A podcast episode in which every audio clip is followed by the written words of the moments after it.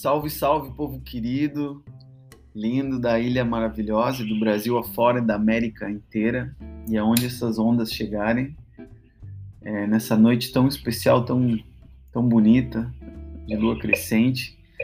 É, vamos receber uma pessoa aqui também muito especial, também com uma alma crescente e que eu tive a oportunidade, linda oportunidade de conhecer de uma forma, trocando um passe de futebol é, em 2008 em Buenos Aires, num momento também bastante peculiar. E o nome desse, desse camarada, desse companheiro é José Lopes. Ele é um equatoriano, mas é um cidadão do mundo, na verdade, com quem eu tive a oportunidade de, de trocar muitas experiências e aprender muito e que ampliou sem dúvida a, o meu entendimento da vida e o meu entendimento do que desse guarda-chuva que é uma experiência subjetiva radical ou as experiências, né, que compõem tudo isso. É, é um grande honra, um grande carinho que o José está fazendo parte do movimento da subjetiva radical a partir de, do Equador, onde ele reside nesse momento e aonde os seus traços e, e rasgos indígenas é, trazem para nós toda essa compilação de, de dados, de informações, de carinho, de alma que o povo brasileiro tem encarecido tanto dessa integração com a América do Sul. Então a gente sauda desde o Brasil com muito carinho, companheiro José, seja bem-vindo à Subjetiva Radical e vamos tocar essa, essa conversa nossa, essa entrevista em português, em castelhano e em portunhol. Tudo bom, José? Boa noite. Boa noite, muito obrigado, Rabi. É, acredita que a honra é minha, cara. A honra é minha. Muito obrigado pelo convite.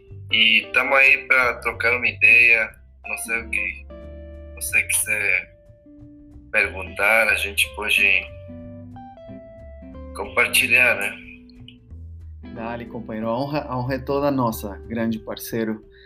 É, bom, como o nosso, o nosso público, nossos amigos estão sabendo, o canal da Subjetiva ele é um canal plural e do qual a gente está buscando montar um processo de integração entre vários pensamentos, ideias, né, é, América fora, mundo afora.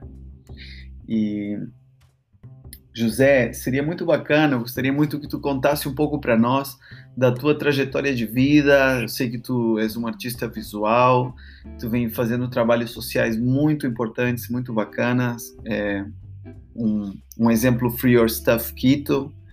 Então, gostaria que tu contasse para nós um pouco da tua trajetória de vida ao longo desses últimos anos e também como que tu vê, tu que viveu no Brasil, é, como que tu vê essa integração do Brasil com a América Latina? Bom, obrigado. É, eu me considero uma autodidata. Estudei uma, numa escola diferente, numa escola eh, que misturava muitas pedagogias e sistematizou uma pedagogia que se chama educação ativa, onde que o estudante, o aluno aprendia desenvolvendo as coisas, aprendia brincando, aprendia construindo, plantando, uma escola aberta. Então, eu me considero um autodidata desde o princípio e de, depois estudei, fiz alguns estudos, passei por alguma faculdade e tal, mas não terminei. Mas o importante, eu acredito, é o conhecimento. Acredito que que o importante é se colocar é, numa posição, ter uma posição, uma postura na vida, uma postura de vida e tal construindo com suas ideias, com suas experiências, né? Ninguém pode dizer o que é, que é bom para tu, o que é, que é bom para para quem. e tal. E depois, vamos dizer, nos últimos anos eu, eu fui para o Brasil, conheci o Brasil, me, me apaixonei pelo Brasil. Fiz muitos amigos, inclusive o meu grande parceiro aqui, Javi. E, e construindo, fluindo também na vida, né? Mas construindo junto aos diferentes movimentos sociais na época, é, diferentes visões. Me lembro, estávamos fazendo um projeto das PANCs, né? Plantas alimentícias não convencionais. E eu estava tava na, na parte da, da divulgação, né? Fazendo nos vídeos e tal. Então eu acho que acredito que o, é a experiência e, e a tua, tua, tua visão e tua forma de te colocar o que vai fazendo tua vida ser construída, né? Desde desde o que uma acredita, desde as origens, desde desde ti mesmo, não não desde uma instituição que te impõe as ideias tal, que tem que que pegar um cartão, tem que fazer isso, aquilo. Eu acho também uma, uma visão de vida que, que pode levar as pessoas a ser felizes, né? Fazer o que, o que gostam realmente no momento. Mas lindo as sinais que a vida vai te mostrando e fazendo tua vida um, um lugar melhor e e construindo junto com as diferentes pessoas, né? Acho que o mais importante é compartilhar. E, ah. e sem dúvida, é, uma educação libertária faz toda a diferença para ter esse, para obter esse senso crítico, né? Menos, assim, com menos cobrança da vida e com mais compreensão da vida, né? foi uma das coisas que eu é, sempre admirei muito em ti e que a verdade é, para nós que viemos de uma educação bastante mais sistematizada quando entramos em contato com uma pessoa que veio de uma outra formação a gente sente a gente tem um espelho que a gente pode perceber as nossas limitações e também tem um, é um portal, é uma janela para um mundo todo novo, né? Que a gente percebe uma outra forma de pensar, de avaliar, de libertar o nosso senso crítico, assim, de é, dogmas, né, que são, são, muito impostos durante muitos anos, durante a cultura. E José, me conta assim, compartilha com a gente como que é a tua é, hoje, assim, como que é a tua atuação? Eu sei que tu vem trabalhando no meio visual, como artista visual há algum tempo. Tu está envolvido em algum projeto hoje no Equador? Como que funciona a tua vida aí hoje nesse momento? Actualmente no, no estoy en ningún proyecto, estou terminei de, de fazer um projeto, já estou, estou explorando, vindo novas oportunidades tal para para fazer, né? Já já fizemos, ajudamos um, um pessoal aí das comunidades da, da Amazônia aqui do Equador elas tiveram umas, não sei, me ajuda, Javi, inundações. Alagações, como que, como que diz? Tá perfeito. Então, a gente fez o, o Free Your Stuff, que era uma coleção, umas doações aqui na cidade e levou aí para os danificados. Então, sempre ajudando, tratando de de se colocar, né, também ter uma posição ao respeito do, do lixo e ao respeito da solidariedade e da ajuda que estavam precisando no momento nas comunidades. Então, agora, depois, depois estávamos em um, projeto familiar que, que, que durou e foi bastante longo, e esse projeto que terminamos agora, então eu agora estou explorando, como te, te falei, explorando novas, novas, novos caminhos. Estou tô, tô fazendo fotografia novamente.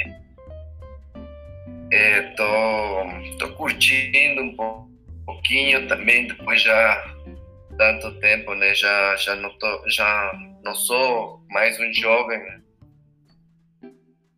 Mais, mais jovem de alma e de olhar, né? Mantendo o olhar é, sempre ah, afiado. Isso sempre, né? É, claro.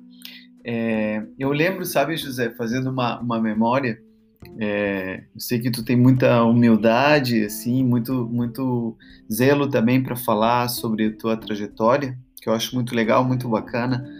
É, eu lembro que alguns anos atrás, quando tu me apresentou a ideia do Banco do Tempo, é, eu fiquei muito entusiasmado, assim.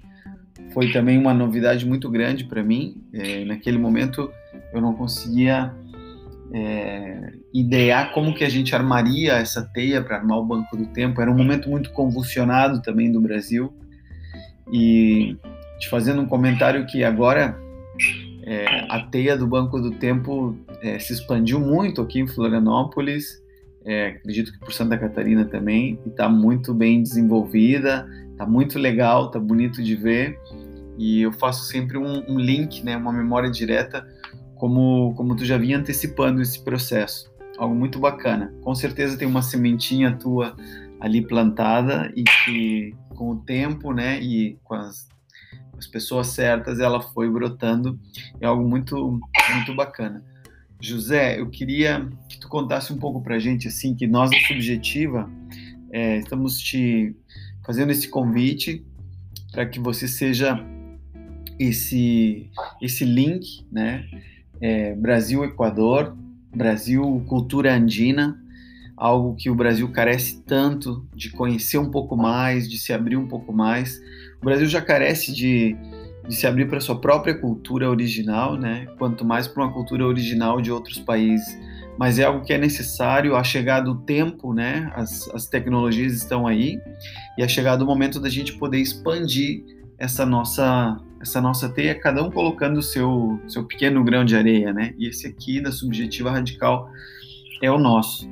É, falando sobre a cultura andina, Conta um pouco assim, como que tu, tu tá pensando na construção dessa programação, dessa agenda? É, tu que já teve essa perspectiva do Brasil, né, e agora está vivendo de novo no teu país de origem, como que tu vê que tu pode, como, como que pode efervescer essa mescla? Ô meu amigo, eu acho que os jovens na juventude está a resposta. Eu, quando cheguei aqui no Equador, fiquei muito admirado e muito grato também, viu, que a galera, os jovens, também estavam tendo um olhar hacia, hacia uma música, hacia uma, um resgate, né, da cultura andina, do idioma, do, do quichua tal. E tem uma galera, uns jovens, estão fazendo uma música em Quichua, no idioma deles, mas está sonando muito legal aquela música, viu? Que bacana. É muito interessante. É algo que, que não chega aqui, por exemplo, se eu fizesse um, um, um elo de comparação com uma banda tocando uma música em tupi-guarani, é, um hip hop ou algo assim. Imagino, desejo, espero que exista. Confesso que eu ainda não escutei nada assim, mas seria uma vamos dizer assim, um renascimento, né, do, da cultura original dentro da cultura popular, que estaria muito lindo. E, e, e como que tu tomou contato pois com é. esses artistas? Pois é. Hum, pois é, eu acho e, e vejo também uma, um paralelismo entre a, entre a cultura afro-brasileira, né? eles cantam muito os orixás, tem muita música, o samba, tem, tem muita música que rende homenagem aos orixás e seus deuses, e cantam a natureza e tal. Com a música um pouco andina, um pouco em, em quichua, mas em, no Brasil eu se fiquei na parte das cidades, né? No Rio de Janeiro, um pouco em São Paulo, Porto Alegre, Florianópolis. Está faltando aquela conexão com o mundo indígena que, que, que, que o Brasil tem tanto, né? Que, que o Brasil tem mais de 140 e não sei quantas comunidades, nacionalidades indígenas. Então, sim, acho que está faltando aquela conexão do Brasil com o Brasil, porque agora o Brasil é o Brasil da, que saiu da colônia, o Brasil da, da, da migração, o Brasil da luta, o Brasil de, do progresso, né? Então, tem que também ter, ter uma olhada hacia o Brasil dos origens, hacia essa aceitação com os indígenas, hacia essa visão, eh, uma visão de, de, de ampliar a tua consciência, né? De ampliar a tua consciência,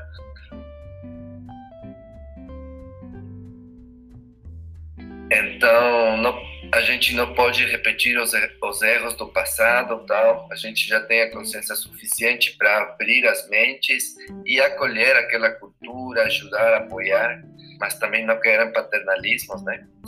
Mas ajudar aquela cultura, eles têm, têm muito para oferecer, muito para mostrar. E isso é isso que eu estou vendo aqui no Equador, é essa cultura, essa, esse mundo indígena que está pegando aqui na, na galera, nos jovens e tem uns jovens também que estão procurando e estão olhando hacia uma coisa diferente. Tam, também na nossa época tinha, né?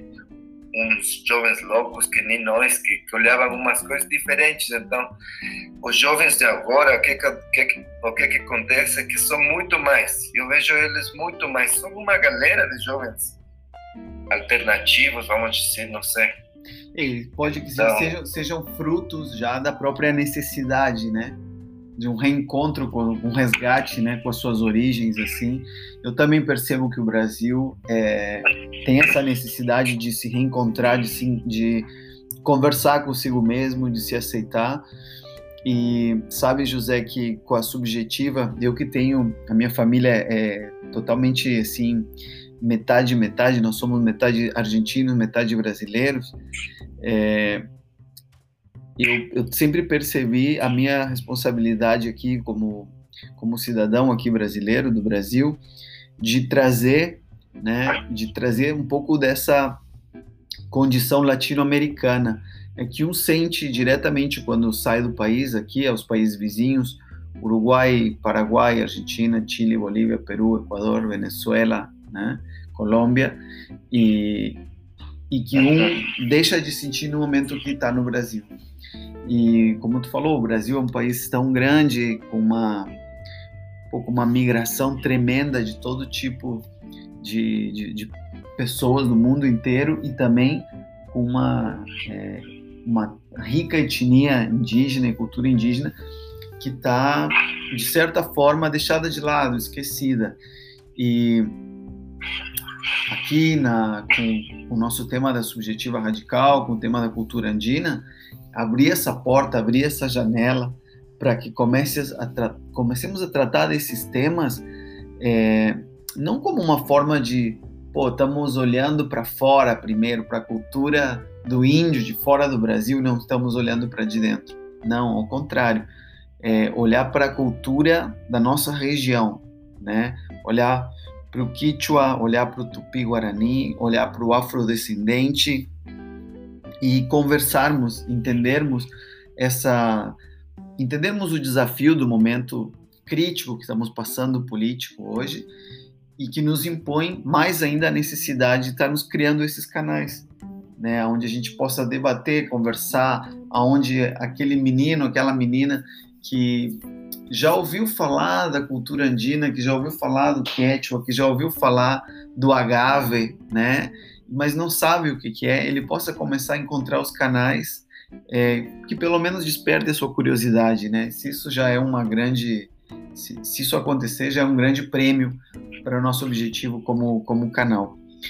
É, a gente fica extremamente feliz, contente de te receber aqui e estamos totalmente abertos, queremos compartilhar, compartilhar, queremos estar junto, aprender e escutar. Antes de nada, ouvir, aprender, né? Escutar do canal da Cultura Andina todo lindo que vocês têm nesse momento para nos ensinar, para nos compartilhar dessa, dessa remontada, desse renascimento que a cultura popular está tá acontecendo no Equador com os jovens. É, o que, que tem de bom, o que, que é legal, o que, que pode ser copiado ou replicado no Brasil, né? Como ir espalhando essa faísca.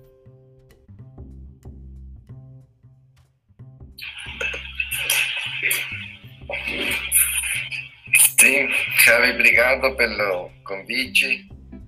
E tá em, nós, tá em nós saber e procurar as informações que a gente quiser, quiser conhecer. Então, eu não sei, eu, eu acho importante aquilo que, que te falei sobre, sobre a música, sobre os jovens. Então, gostaria de te compartilhar aquela, aquela música. Oh, somos todo, todo ouvidos, queremos ouvir, com certeza. Conhecer, saber quem quem está produzindo.